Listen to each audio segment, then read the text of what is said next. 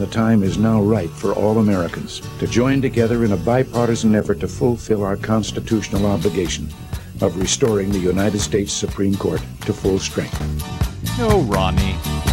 Ronnie Reagan. So quaint. I got the feeling that something ain't right. I'm so scared in case I fall off my chair. And I'm wondering how I'll get down the stairs. The left of me, jokers to the right. Here I am, stuck in the middle with you. Yep. Yes, I'm stuck in the middle with you. From Pacifica Radio in Los Angeles, this is your BradCast as heard on KPFK 90.7 FM in LA. Up in Oregon on 91.7 FM KYAQ on the Central Coast and 106.7 FM KSO in Cottage Grove. Out in Pennsylvania on 93 FM WLRI in Lancaster. Out in Hawaii on 88.5 FM KAKU, the voice of Maui. Up in Minneapolis, St. Paul on AM 950 KTNF, the progressive voice of Minnesota. And of course, coast to coast and around the globe on kpfk.org, streaming on the Progressive Voices channel, Netroots Radio, Indie Media Weekly, FYI Nation, Radio or Not, Radio Free Brooklyn, GDPR Nashville, The Detour in East Tennessee. Welcome aboard, Detour.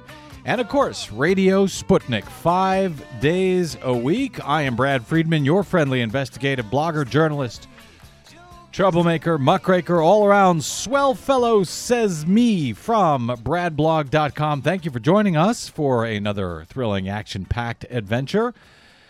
The entire current legal strategy of the conservative legal movement has been stymied.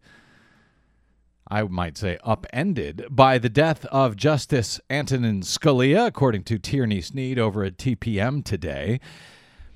Scalia's unexpected passing robs conservatives of the 5 4 advantage they had on the Supreme Court at the very moment they were making arguably their most aggressive play yet to cement some of their most cherished and longest sought legal gains in areas like abortion, voting rights, and affirmative action. Even any favorable outcomes in some of the test cases that they have lined up for the Supreme Court, that the Supreme Court has already heard, are now in jeopardy notes uh, Tierney Sneed. We will talk about that momentarily with my guest, uh, Ian Millhiser, after this, uh, well, the, the, past few tumultuous days. Rather extraordinary days uh, following the death of Supreme Court Justice Antonin Scalia. More on that in a moment. As a matter of fact, more on that uh, throughout the show, including with Desi Doyen and the Green News Report in a little bit. Hi, Desi. Hello. Our, our producer, Desi, and of course, my co host on the Green News Report we'll be talking about the effect of uh, Scalia's death on this unprecedented ruling, uh, frankly, by the Supreme Court just days ago. His last, uh, one of his uh, very last, one of Scalia's very last actions yes, on the court. Yes, putting a stay on President Obama's landmark emissions reductions policy to cut emissions from power plants called the Clean Power Plan. Uh, it was a 5 4 ruling, and mm-hmm. the uh, conservative majority on the Supreme Court decided to put a stay on those regulations and that would essentially freeze them while they're being adjudicated. That has never been done before. Well, it's not unusual for the uh, uh, this particular court to block uh, this particular president, but the fact that they did it uh, while this case is still being heard in the lower court is what makes it extraordinary yes. and unprecedented. And of course. Uh, just days later, they wouldn't have been able to do it because it would have been uh, tied four to four, and uh, the lower court ruling would have stood. And the lower court ruling for now says no, the Obama's Clean Power Plan can continue throughout the challenge that is being brought against it. Right. And that would be the norm. That is the norm with every other federal regulation that has ever been promulgated ever in the history of the United States. You just said promulgated. Yes. So right there, I'm impressed with you, Desi Doyen. we'll come back to you uh, uh, more in a bit on uh, on that story and much more in our Green News report a little bit later uh, today. Also, um, well, Ben Carson Ben Carson, who I have long said is uh, so, uh, you know, yes, he's a neurosurgeon. Yes, for some reason, people call him brilliant. Uh, I don't find him to be so brilliant. As a matter of fact, I don't find him to be uh, really smart in the least. You know, nothing personal, but I'm just not impressed by him. Uh, he gets a lot wrong. And in fact, during the uh, GOP debate over the weekend in South Carolina, Ben Carson actually said that there was uh, it was there was nothing in the Constitution. What did he say? There was nothing in the Constitution about the uh, president's powers. Uh, to to nominate to appoint and, and Right. nominate uh, That is Supreme Court exactly what he said. Yeah. Well, the cons- Constitution doesn't say anything about this particular situation. So no genius he. However, uh, even a clo- uh, what do they say? Even a stop clock is is is right twice a day. Ben Carson conceded in a recent interview that he did not think the GOP would stall a potential Supreme Court nominee if their own party controlled the White House. Oh, you think? In an appearance on South Carolina radio station WRNN, Carson was asked if the presidential candidates on, on the uh, debate stage last Saturday would have the same position if a Republican controlled the executive branch. He admitted, quote, no, they wouldn't.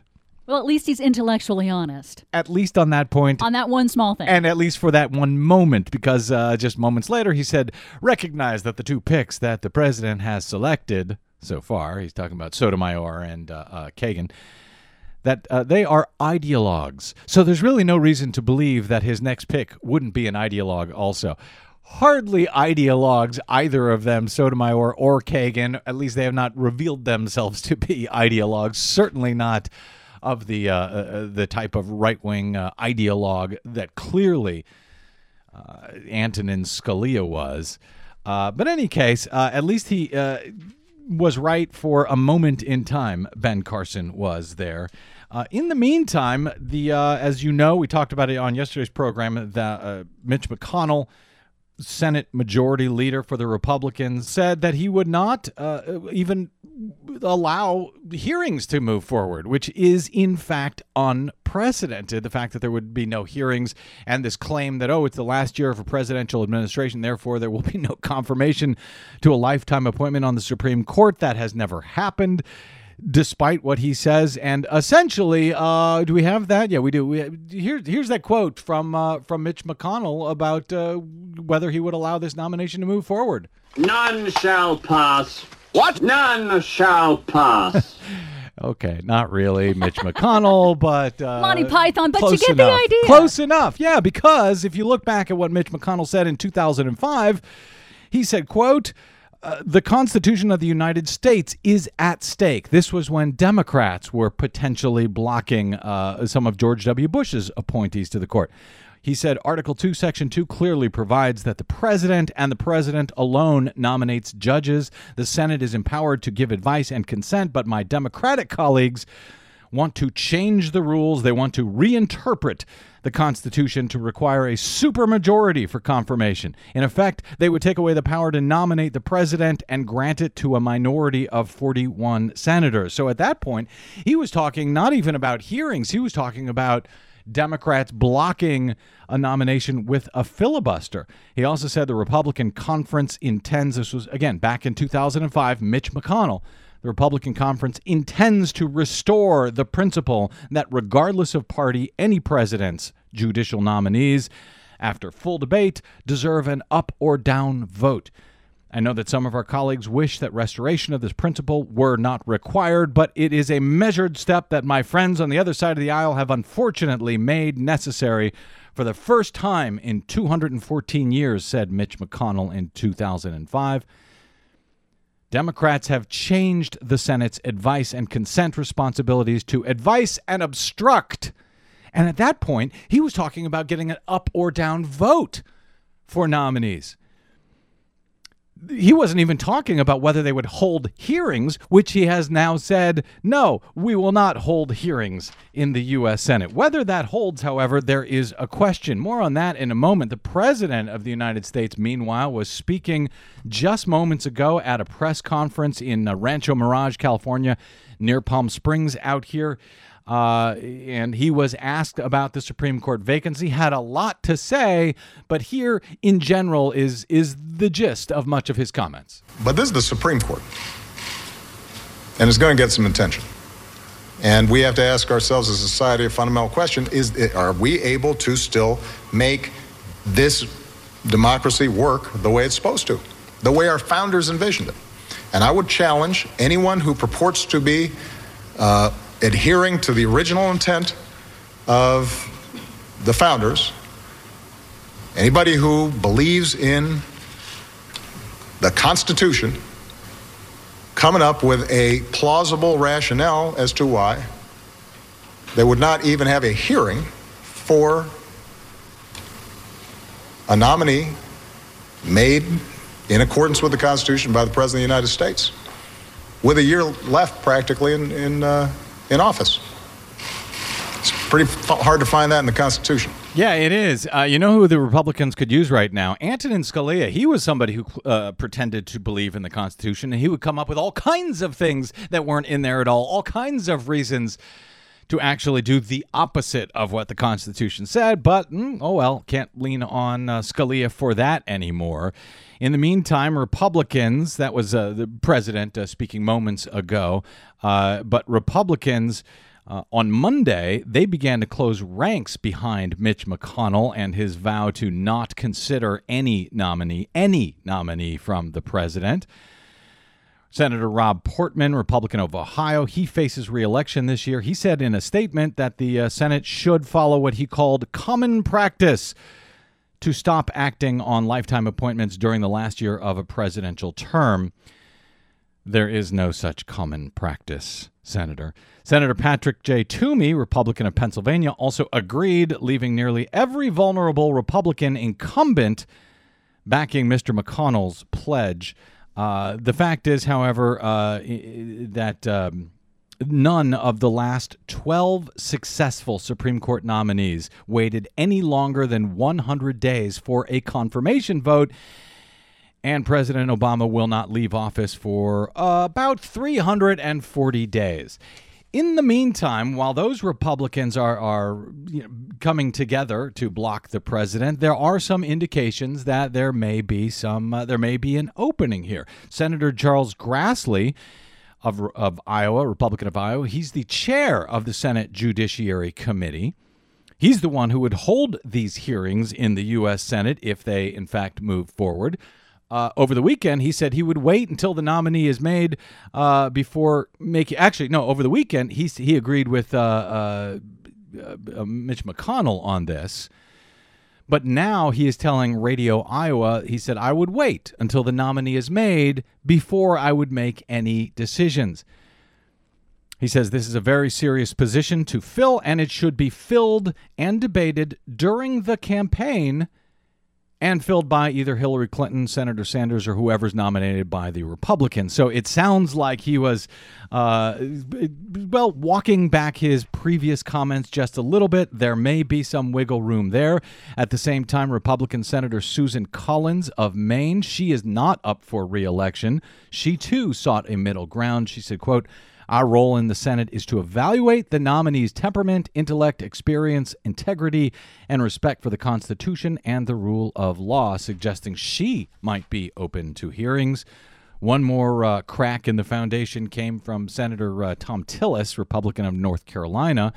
Over the weekend, he said that uh, Obama should not nominate the next justice, but he added today, quote, I think we fall into the trap if we just say sight unseen uh, we fall into the trap of being obstructionists if they say no. So there is uh, maybe, perhaps, some wiggle room if they are looking for inspiration on what to do. Perhaps they could turn to uh, to to King Ronnie, to Lord Reagan, to the uh, highly exalted Ronaldus Maximus, who said this back in 1988, his final year in office, when he was calling on the Senate to do their constitution constitutional duty and fill a vacancy on the Supreme Court with now Justice Anthony Kennedy.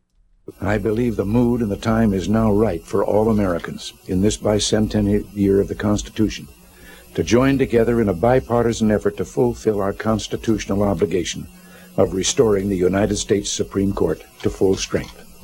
By selecting Anthony M. Kennedy, a superbly qualified judge whose fitness for the High Court has been remarked upon by leaders of the Senate in both parties, I have sought to ensure the success of that effort. That, of course, was liberal Democrat Ronald Reagan back in 1988 calling on the Senate to approve his nominee, uh, uh, calling on the Democratic majority Senate, I should add, uh, to approve his nomination of Anthony Kennedy to the Supreme Court, which they did in an election year unanimously.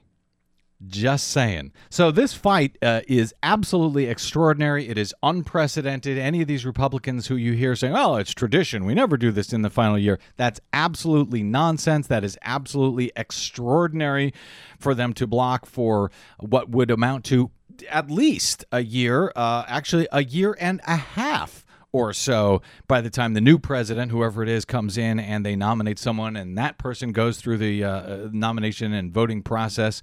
So this is all extraordinary. But there has been a lot of extraordinary things uh, since Antonin Scalia's death over the weekend. One of the most amazing things to me was learning from the SCOTUS blog, a blog that almost exclusively follows the U.S. Supreme Court, uh, that when they explained just after the news had broken about the death of the controversial Supreme Court justice, that any cases this session that Scalia had already heard and had already voted on, but that have not yet been released publicly, won't count now that he has died. Writing over at SCOTUS blog, Tom Goldstein said votes that the justice cast in cases that have not been publicly decided are void.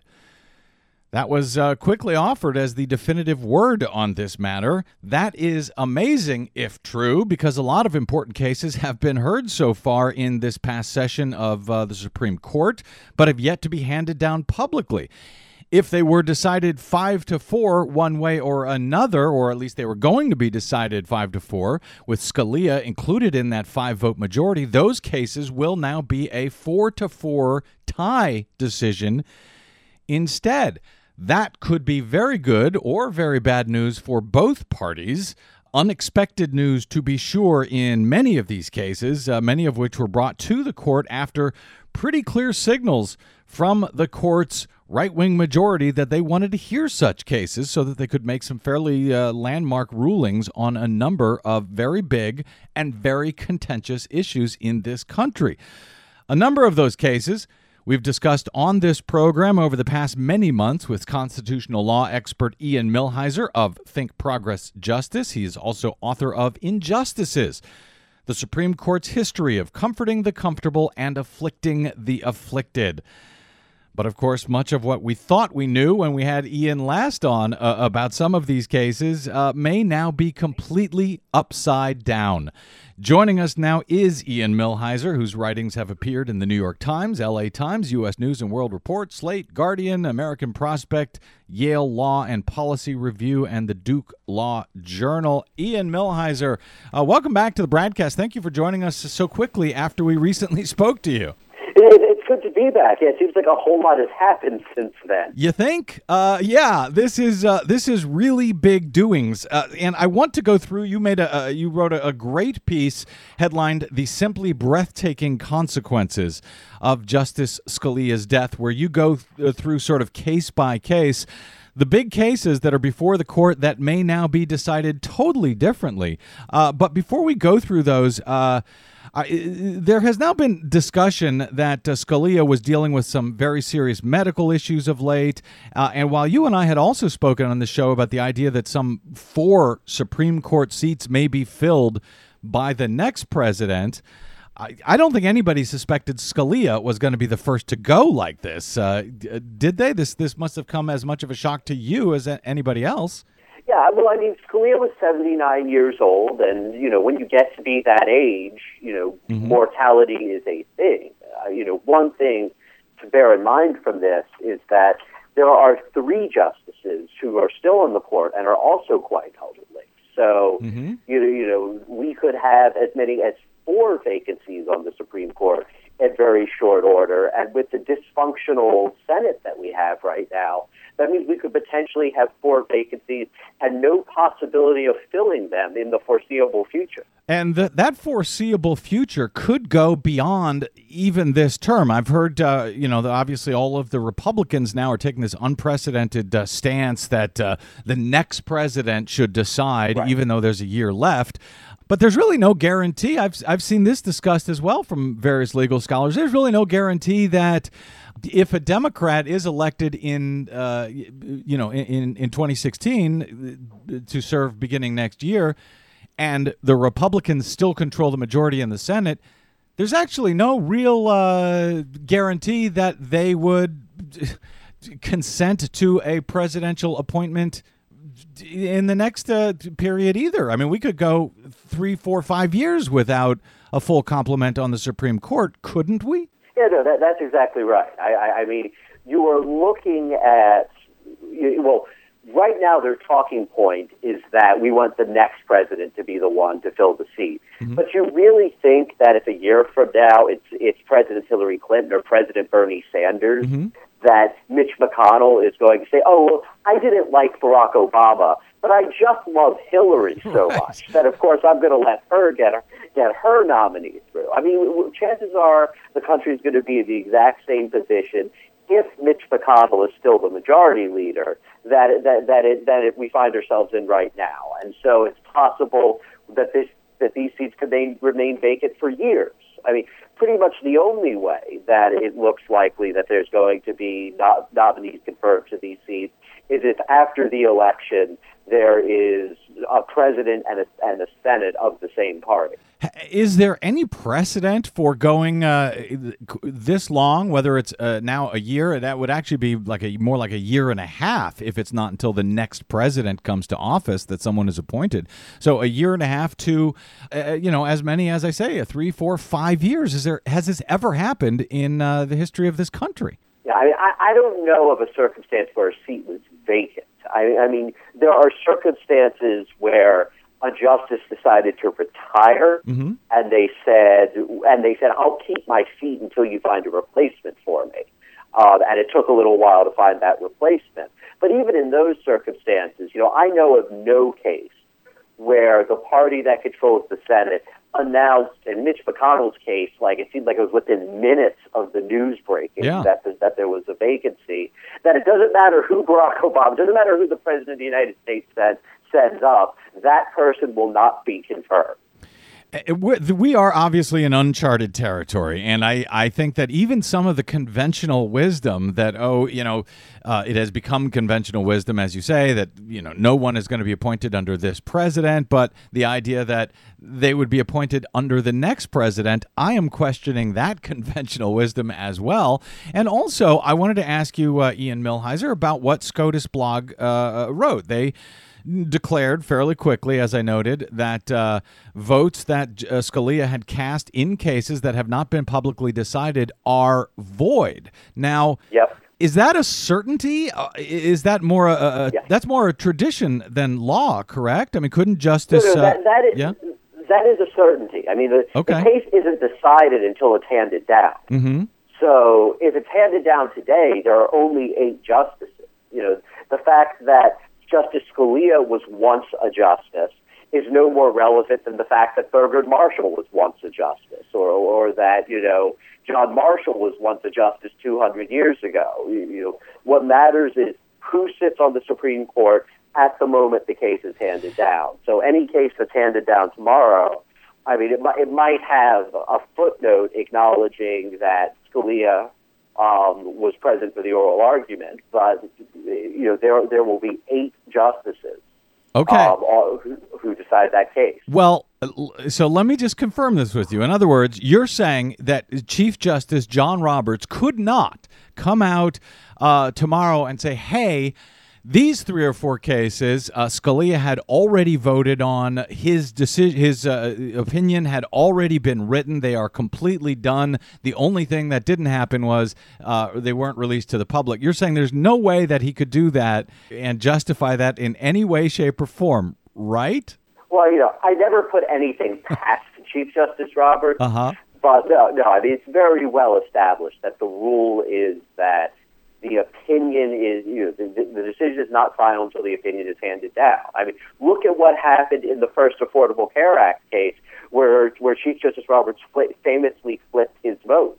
Mm-hmm. You, you, you, know, the, the, the dissenters couldn't complain, but you said you were going to repeal Obamacare before you. You said you were against it before you were for it. It right. doesn't matter.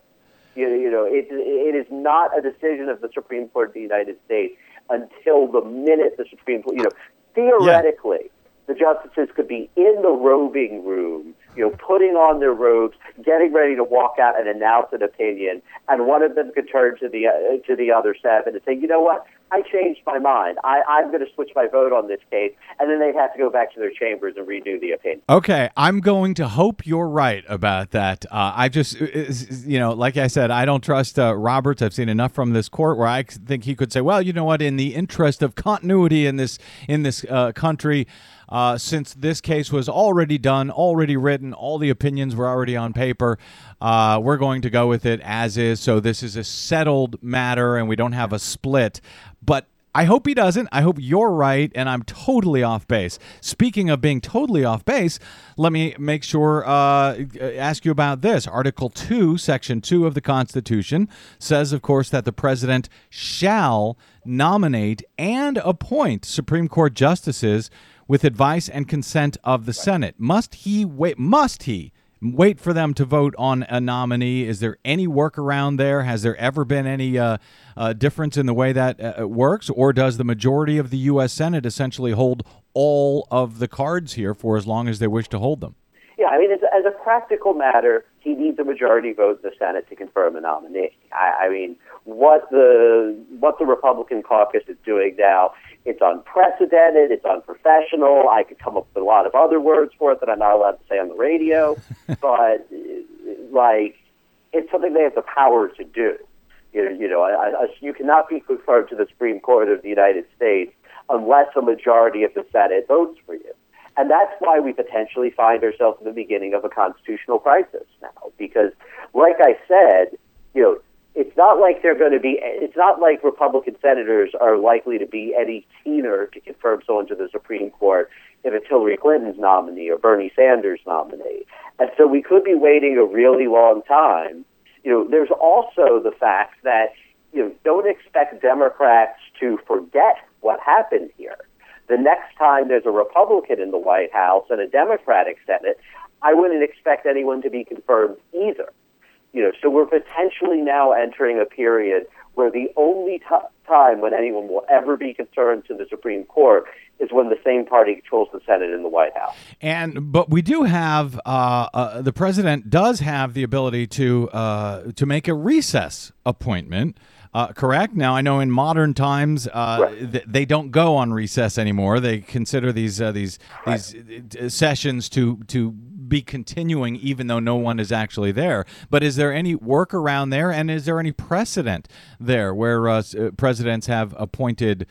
Uh, uh, Supreme Court justices for lifetime position without the consent during a, a research, yeah. uh, recess appointment. Yeah, I mean, there, there are plenty of precedents for people being recess appointed to the Supreme Court.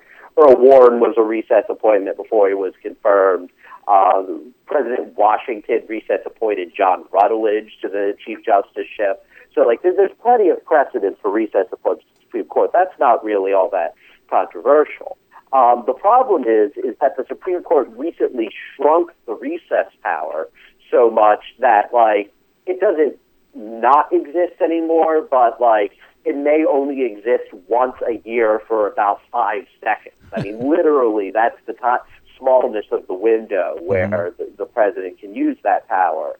And so, you know, for now, the president's saying he's not going to make a recess appointment. I think there's good reason for him not to make a recess appointment right now because um, a recess appointment is temporary. It, it, it's a maximum of, of two years if you time it at the exact right moment. Mm. Um, and, you know, you want someone permanent there.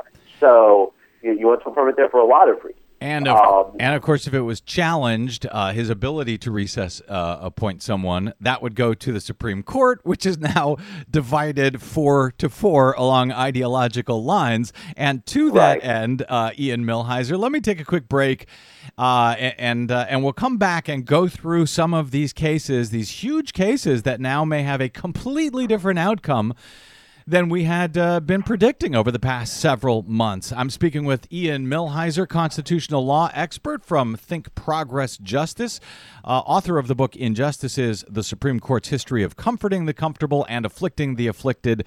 Let's take a quick break and we will be back with more Millhiser right here on the BradCast. I'm Brad Friedman. Stay tuned.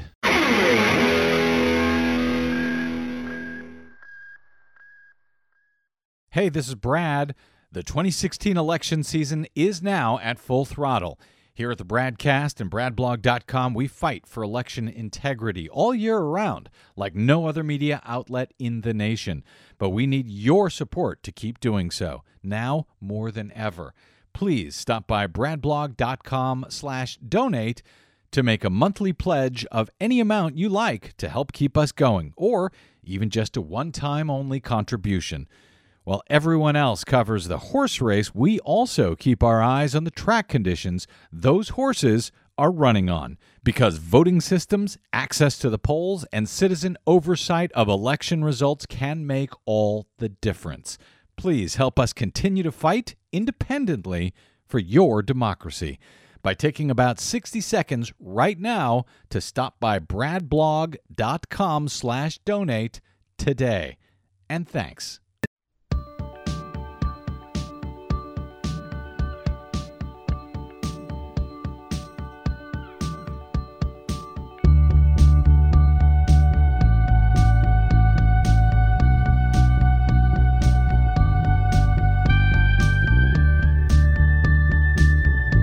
Welcome back to the BradCast. Brad Friedman from BradBlog.com, uh, speaking with my guest, constitutional expert Ian Millhiser. He is author of Injustices, the Supreme Court's history of comforting the comfortable and afflicting the afflicted, talking about what he describes as the simply breathtaking consequences of Justice Scalia's death. And of course, we've been talking about those uh, uh, consequences, how to replace him, if he can ever be replaced with this current uh, broken, dysfunctional uh, uh, U.S. Senate that we have.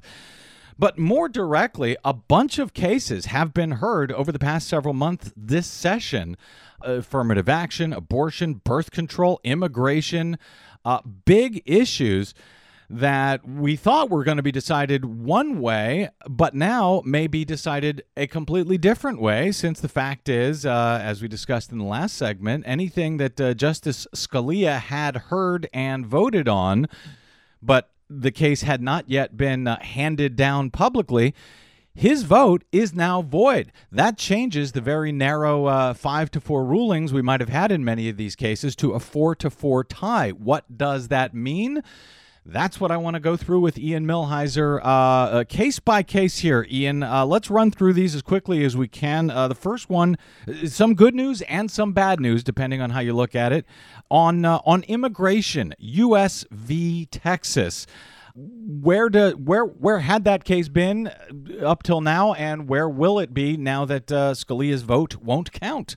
Well, there's potential for considerable chaos here. So th- this is the challenge to the programs President Obama announced a little while ago that would allow about 5 million undocumented immigrants to temporarily remain in the country and to work while they're here. Um, the lower court struck down those programs and it issued a nationwide injunction, which is not something that a lower court's really supposed to do under these circumstances. Uh, the, the Supreme Court, Scalia was an all but certain vote against Obama here. He's gone. I'm not convinced it's going to be a four to four. I think that Roberts and Kennedy are both in play. Hmm. But if Roberts and Kennedy both vote with the conservatives, it'll be a four to four. That means that the lower court's opinion with its nationwide injunction stands. But where things get really odd is what happens if the Justice Department or someone else goes to another court and gets a decision saying that in fact these programs are legal. And then you have two equal lower courts One says it's illegal, the other says it, it, it's legal. I don't know of a precedent for what to do there, because normally what you do is you go to the Supreme Court, and the Supreme Court would tell you the answer. That's not something that's available right now. So normally the Supreme Court will generally only pick up a case when there already is some sort of a, a split among the uh, among the various circuits, and they sort of come in and settle the tie. But if they settle the tie here with a tie, uh, all of these different uh, different different laws of the land in different uh, uh, places of the land, uh, uh, right? Yeah, no, and that's what a lot of the future could look like. I mean, you know, to take another big case that's pending right now, Yeah. the Zubik case deals with whether or not a woman's boss gets to decide if that woman can have uh, birth control uh, coverage in, in their health plan. And most courts have said that no, your boss doesn't get to make that decision. Uh, one circuit, though, the Eighth Circuit, has said yes, they do.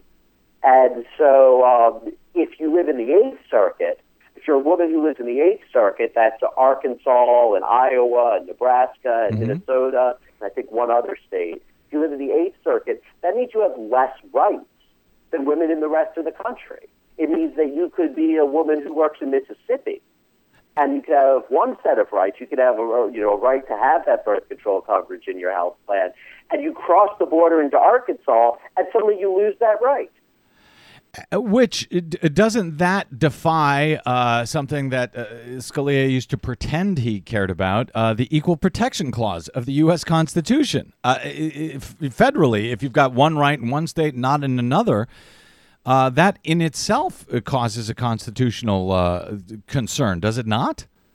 Well, and that's why we have the Supreme Court. I mean, there's the reason why Right. the court take, typically takes up what are called circuit splits, where like where one circuit court disagrees with another, mm-hmm. is because you don't want a situation where the Constitution means one thing in Minnesota and something completely different in Pennsylvania. You know, you don't want a situation where there's some federal law that means one thing in California, another thing in Texas. You, you know, the whole point of having a federal government, having a national government, is that the things that the national government, the laws that it passes, and the things that are in the federal constitution are national. They apply to everyone in the nation. And that comes into doubt now that we have um, a Supreme Court that's, uh, that, that, that may be evenly divided. In in Texas, uh, the the state uh, lawmakers there uh, have been radically restricting uh, uh, the right to an abortion in that state. The the very conservative Fifth Circuit upheld. Uh, the, the Texas law there that was headed to the Supreme Court. That was uh, seen as it, was believed, was it not, that uh, that was going to also be upheld at the Supreme Court, uh, five to four, uh, uh, prior to this case, Whole Woman's Health versus Hellerstedt? Yeah, so this case, um, it involves what are essentially sham health laws. So the general rule is that a state can't pass a law for the purpose of restricting abortion, and that's it. But they can um, pass laws for certain, uh, you know, for, for, for certain other purposes. One totally legitimate reason why a state could regulate an abortion clinic is to make sure that it's safe, to make sure that it's that it's healthy. So, you know, if there's an abortion clinic that, you know, for example, is unsterile, the state to pass a law saying no, you have to have sterile facilities Right. in your abortion clinic, and like that's a perfectly fine law. Right. What Texas did here is they passed what are essentially sham health laws. They passed laws that look, if you don't know that much about health policy, they look like health laws, but really all they do is they just make it very, very hard for abortion clinics to operate, and they impose very expensive burdens on them. And they don't actually do anything to benefit anyone's health. And so the question here is whether or not states can get away with that kind of thing. Um, I don't know for sure. Like Kennedy's vote is thought to be in play in this case as well. It's possible that Kennedy will, will, will cross over with liberals and say, no, what Texas did here is, is, is beyond the pale. Um, but it's, it's by no means certain. And if you get a four to four decision here, that four, you know, the Fifth Circuit's opinion upholding the Texas law won't apply everywhere, but it will apply in Texas. Well, if you look at the these cases we just went through immigration, abortion, birth control they looked like uh, it was going to be bad news for progressives. And it looks like the death of Scalia may or may not change that equation. But even if it does, even if it reverts to the lower court uh, uh, ruling, as you note, Ian, it's only in those places. Yes, it causes confusion around the country, but it could have been worse had Scalia uh, been in there and these things became precedent for the entire nation. So that might be uh, seen as a bit of good news. Uh, and there is uh, actually some out and out good news. I want to get to that very quickly, but uh, uh, uh, just one thought from you on this, Ian. Does. Um, uh, Justice Roberts now ha- and all of the justices have an interest in going back and re-looking at these cases to see if they can come up with a more narrow agreement so that they don't end up with a tie one way or another. Yeah, I mean, like the, the justices. I mean, there's some very ideological justices, but like most of them are also institutionalists. I think that Roberts, in particular, would rather have there be a narrow but coherent opinion emerge from the Supreme Court than a four to four split. And so, yeah, in some of these cases that have already been argued, where there was going to be a clear five justice majority, it's possible that they will go back and look for ways to sort of punt on the issue that will at least produce an opinion. That, that that's certainly possible.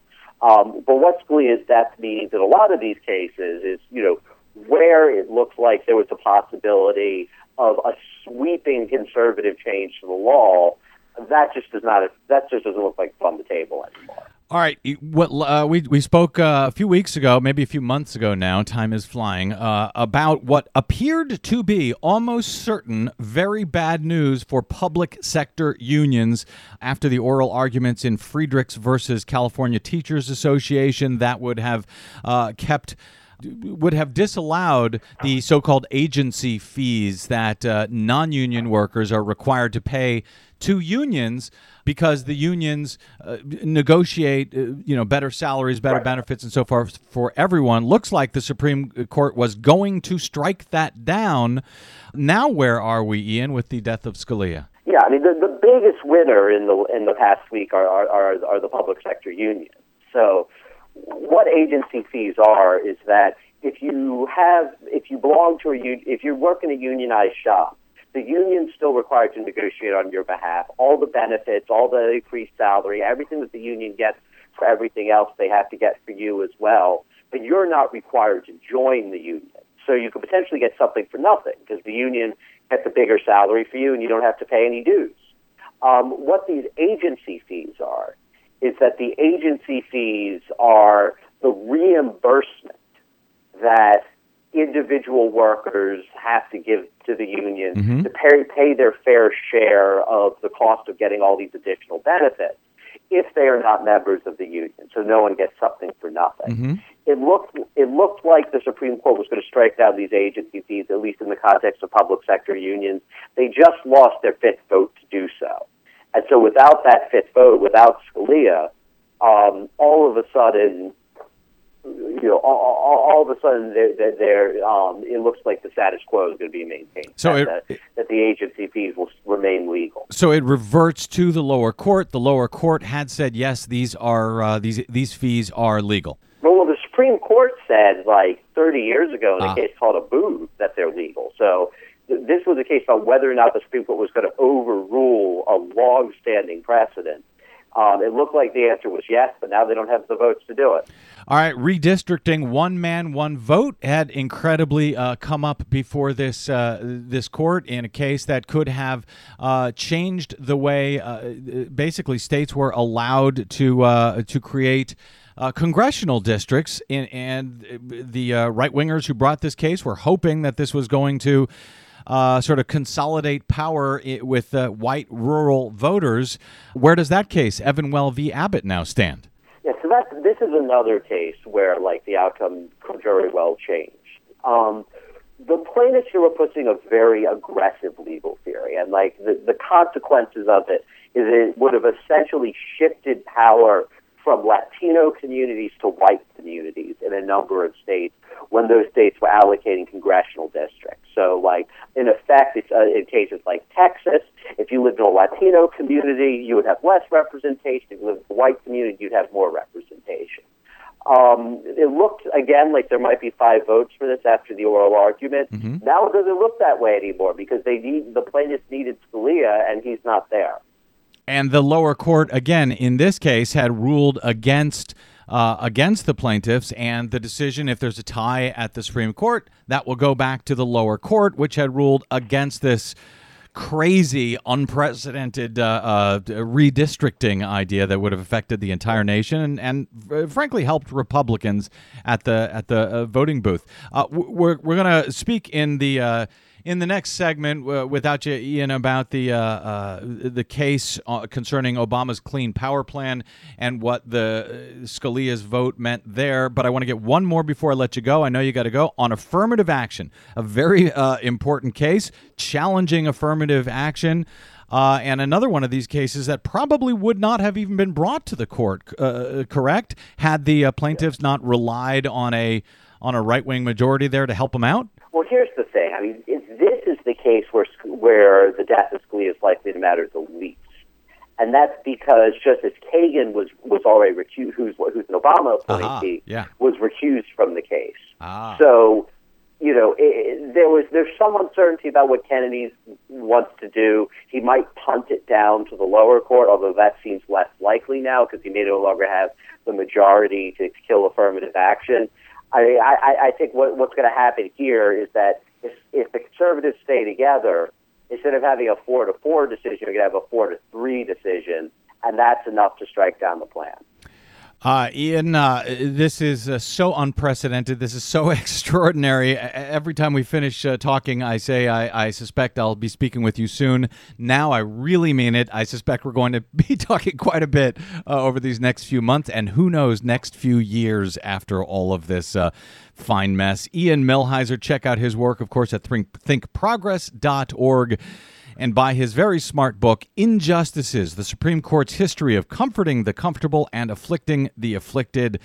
Ian Millhiser, always great to talk to, my friend. Thank you uh, uh, again for, for joining us on short notice on this one as well. All right, thanks, Brad. All right, we're going to take a quick break and come back with more BradCast, including a Green News report and, uh, and well, as I mentioned, uh, questions about Scalia's decision on uh, Obama's clean power plan. That much more ahead. I'm Brad Friedman. Stay tuned.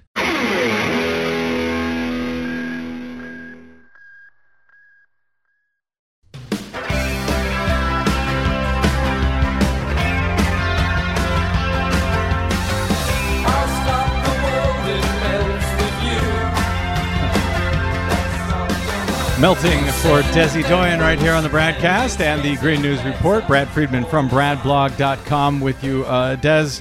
Uh, before we get to the Green News Report, I'm I'm uh, what do they say in, in Twitter speak? I am still just SMH. Shaking my head. Shaking my head over what uh, uh, the, the the news events of the last few weeks. It is just amazing, and you and I talked about it uh, a, a little bit. Haven't gotten to talk about it on air that much. Right. We've been so busy, but uh, we were talking about how had any other Supreme Court justice died. Uh, even on the right, it would not have had this sort of earthquake quality. Well, maybe it would have had this earthquake quality because we're talking about the balance of the court now changing. Right, and not just the balance of the court changing, but one of the most conservative Right. and I would say uh, judicially radical uh, Yeah. judges ever to sit on the Supreme Court, who was willing to pull in old cases and bring them back so he could relitigate and put a conservative, radical, I should say, conservative stamp on them. So, you know, Scalia is not just any balance of power person, he is sort of like the fulcrum of, of what environmental law might or could be, depending on which path we take. Environmental law in this case obviously all uh, Yes, laws of the land uh, but we, we had used the uh, it would be for those uh, comic book fans out there if uh, any superhero in the Justice League of America was killed, that would be a huge, that would be a devastating blow to the Justice League. However, this is the equivalent of kind of losing Superman for the Yes. Republicans, isn't Yes. it? On we- on the we- bench. Yeah, we kind of uh, we kind of equated everybody with the Justice League. So you know, for what that's worth, uh, yeah, you know, if something were to happen, say to Ginsburg or Alito, you know, they would be sort of like a Batman equivalent level of changing the tectonic uh, forces underlying it. But if On you get their rid respective of on their sides, right. respective sides, but when you when you get rid of Superman, man, that sort of changes everything. So And- and that, course- that's what I equate it And, with. and you know what? I already uh, feel bad uh, comparing Scalia to Superman because I I, really like Superman and I really dislike Antonin Scalia. but this is just a metaphor. So Yes. Okay. Thank you. Thanks for making that clear. Uh, okay. I don't know if we have any metaphors i- in our latest Green News report, but I know we've got a lot of news to get to in that report. Uh, so here we go. Our latest Green News report. There should have been a giant headline that said Supreme Court attacks Earth. The sudden passing of U.S. Supreme Court Justice Antonin Scalia leaves U.S. climate action and the planet hanging in the balance. coal miners and their families who helped turn on the lights and power our factories for generations are now wondering has our country forgotten us? Hillary Clinton calls for assistance for coal country. Why does the fossil fuel industry spend huge amounts of money on campaign contributions? Bernie Sanders keeps hammering Republicans on climate change. Plus, But listen, if you're visiting LA and you're feeling the burn, that just may be the methane, you know, because the worst natural gas spill in U.S. history is finally plugged. All of those stories and more straight ahead from BradBlog.com. I'm Brad Friedman. And I'm Desi Doyen. Stand by for six minutes of independent green news, politics, analysis, and snarky comment. no, they capped it. Did you hear that? They capped. We've had a horrible methane leak here. That yeah, they finally did it. They used a combination of mud and stabilizing fluid and cement, uh, the same stuff Trump uses on his hair. Man, this is your Green News Report.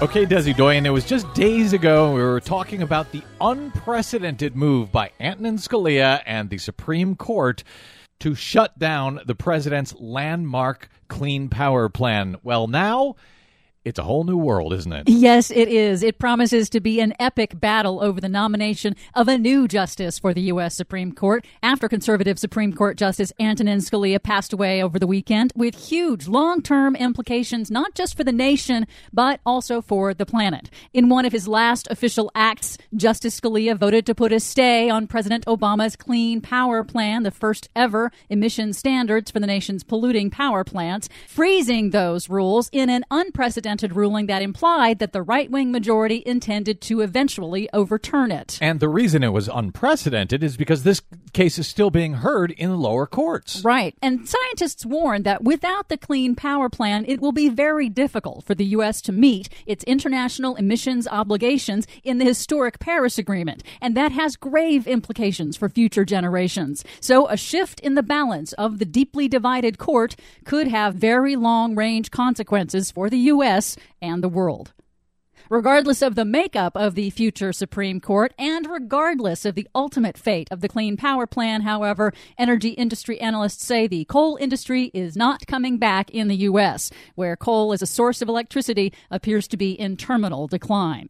Speaking of coal, in the most recent Democratic presidential debate, former Secretary of State Hillary Clinton called for assistance for coal country, highlighting her little known proposal to assist folks in Appalachia and other coal states with funding for the transition to renewable energy and job training. I've come forward with, for example, a plan to revitalize coal country, the coal field communities that have been so hard hit by the changing economy, by the reduction in the use of coal.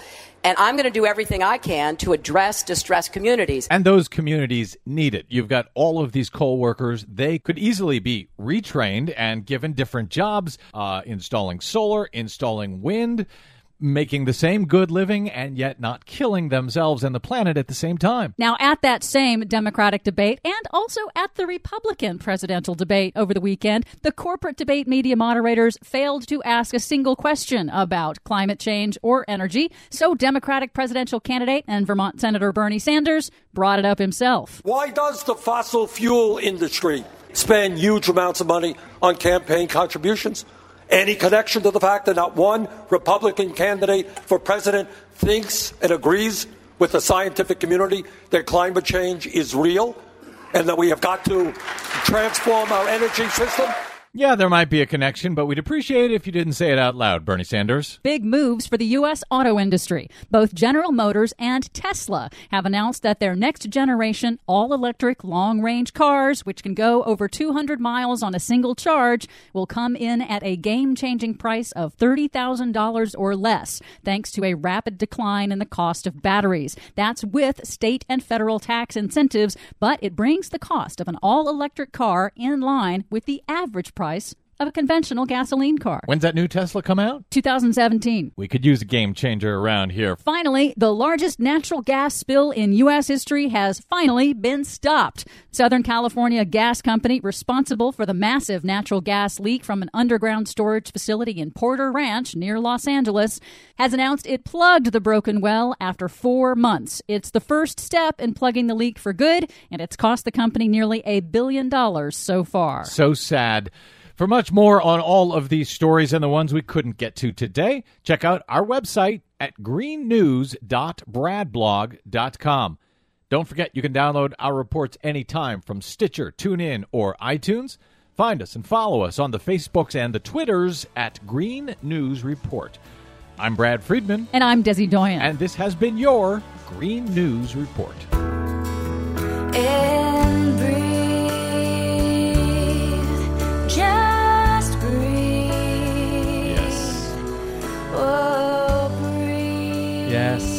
just breathe.